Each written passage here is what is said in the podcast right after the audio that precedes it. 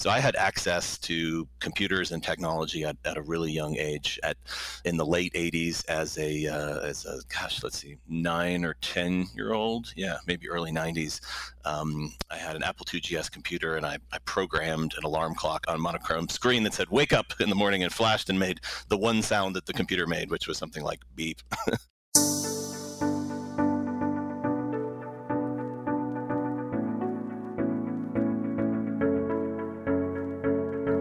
everyone, I'm Tez Steinberg, and I'm preparing to row across the Pacific Ocean from San Francisco to Hawaii.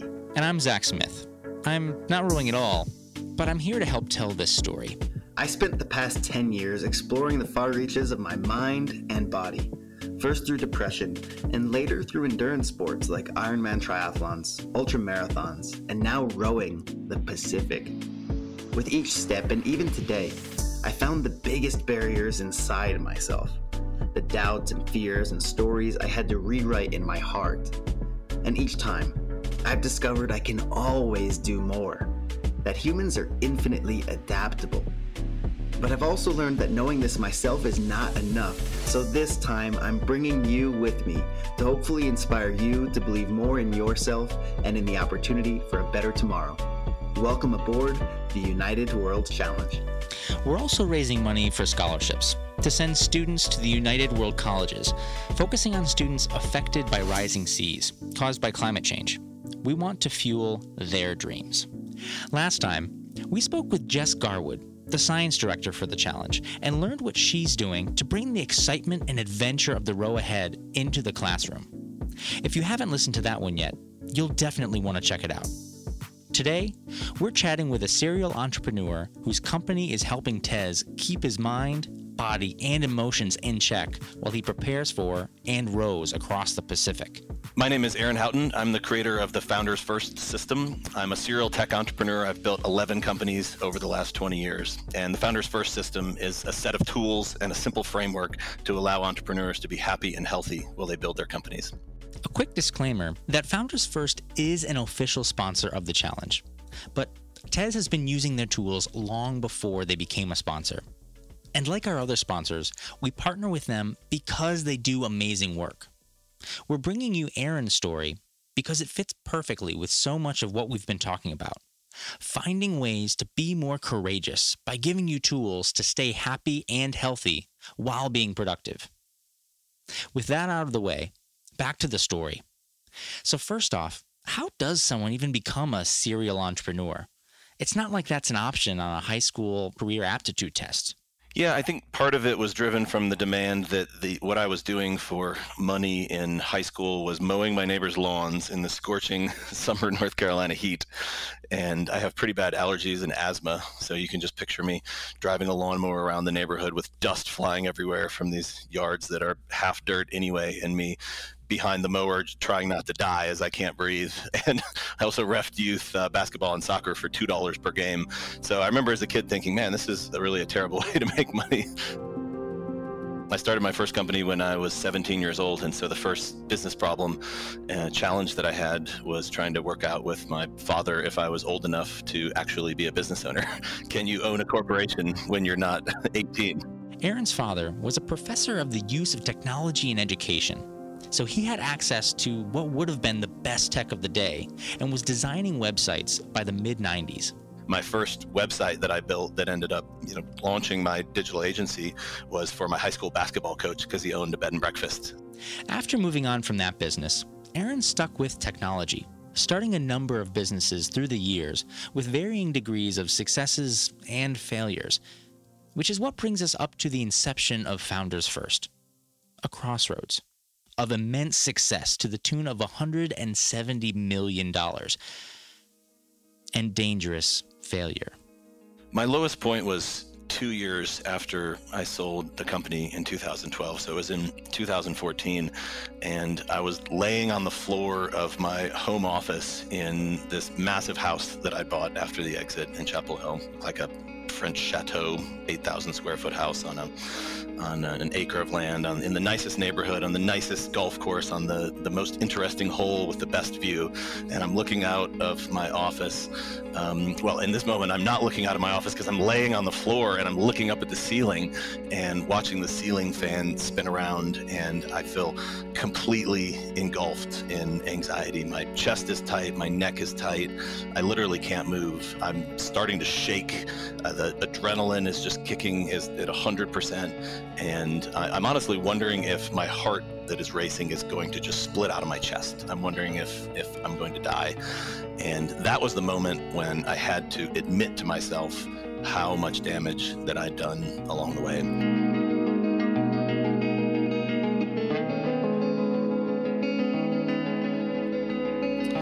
Founders First came out of my own struggle with putting my business first and at every cost trying to make sure that my business was a success. And over many years, looking back and realizing that I just hadn't paid attention to myself, my personal, physical, and mental resources. And I really suffered from that. I struggled with anxiety, and I thought that my business was causing it and the stress was causing it. And years later, when I sold my company, I realized that my company was gone, but my anxiety and even depression and mood swings and things that I thought were the result of the pressure that I was under, they stayed with me. He started talking to other entrepreneurs and soon realized that he wasn't alone, but instead had gone through the roller coaster that many business people and those in high stress careers find themselves in. So he started collecting stories, finding tools and tricks to relieve stress and remain grounded. He did what entrepreneurs do, always they discover a problem, work obsessively to solve it, and offer that solution to others. Only this time in this project was to make sure that that process doesn't kill you. I've organized really the things that we should be managing as as entrepreneurs or people that are putting ourselves in, in under extreme pressure uh, into three categories and that's managing our energy our emotion and the health of our physical body and so if you think across those three categories it, it pretty much encompasses all of the resources we have personally to try and accomplish the things that we want to do uh, professionally. It's kind of like our potential energy store. And the more we build those resources and the more we take care of them, then the greater impact that we can have, and the greater impact we can have more consistently over long periods of time. And I've broken down those three areas into five factors that, that I say are critical to track. And those factors are your energy, uh, the calm scale from anxiety to calm, the mood scale from depressed to manic or centered in the middle, which is where we like to live, the number of hours that we're committing to our identity and activities that support our personal identity outside of our business, and the happiness scale from 1 to 10. It's really the outcome that many of us are looking for when we start our business. Maybe we want personal freedom, or we want a little bit more money, or we want influence, or we want to change the world. And the why behind most of that is that we want to reach happiness ourselves or create happiness in other people. His system works by using common 10 point scales that we're all used to using to rate your status on each of the five variables. After rating your average for the day, you are prompted to put your entire day in the context of a bookended metric, where you rate the highest and lowest point you reached in each column. This way, he says, you get a full picture of not only how your day went on average, but you track the levels of your extremes as well, and you can track that against your past recordings. But it's not just a system of charts and numbers. One of the key parts of the program is a workshop as part of the workshop, you build your own list of tools that you think are going to work for you. So we bring 15 tools to the workshop that have been proven to work for me and lots of other people. And as part of the workshop, you brainstorm other tools you're already using or you'd like to use or you could use, and people share with each other. So one of the incredible things about our community and the live group workshop is that I'd say probably 50% of the value comes from other participants. So we facilitate the conversation and people share things like, oh, I've just changed this routine in the morning, or I've just added this type of activity activity or you know i've always hiked with groups before but i recently started hiking by myself and i found that it's like almost as valuable as meditation for me. And someone else would say great you know i'm going to pick that up and, and use it in, as a tool that i might use as well. Another key part is community the community's a it's it's a web app and it's an iOS and Android app. So you can think about it as the kind of the equivalent of like a private Facebook group or something, except that it's got all of our content around it. So it's a place where you can talk to entrepreneurs, you can share your concerns, or you can simply join uh, if you're hesitant and don't want to start sharing, or maybe haven't fully admitted to yourself that this is a problem that you need to think about and manage. The community is a great place to go and see what other people are talking about and start to feel connected and realize that this is a much broader conversation than just the conversation that's going on in your own head right now. And this is a great place if you feel alone to get connected to other people that are on their personal health and performance journey and to be part of that group. As we mentioned briefly at the beginning, Tez has been using the Founders First system for a while now, but he started casually at first. Well, I started using the Founders First system before they came on as a sponsor, so it was a natural fit. And just going back a little bit, Aaron and I met uh, just about a year ago, actually, on a hike. And um, it was a hike for entrepreneurs to build relationships and get to know one another. And as he shared his story with me, and I realized, I, I asked, you know, what are you really working on? And what's the what's the big challenge? And Aaron said, I want to create a world free of unnecessary stress.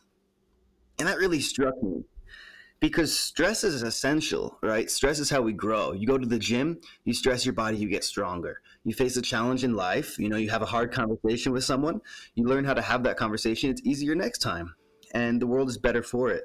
So there's a role of stress in growing, but unnecessary stress, that cuts us down, right? And so that really captivated me a year ago. And since then, getting to know Aaron and realizing how he's pursuing that mission, I realized Founders First is is exactly what I needed to improve my ability to go after everything, whether it's the row or training or relationships or work. And so started using it casually, and then more recently uh, formalized it, going through the workshop and starting to use the different tools and techniques on a daily basis. So, if this is such an entrepreneurially geared system, why is Tez using it? And how will this help him on the row?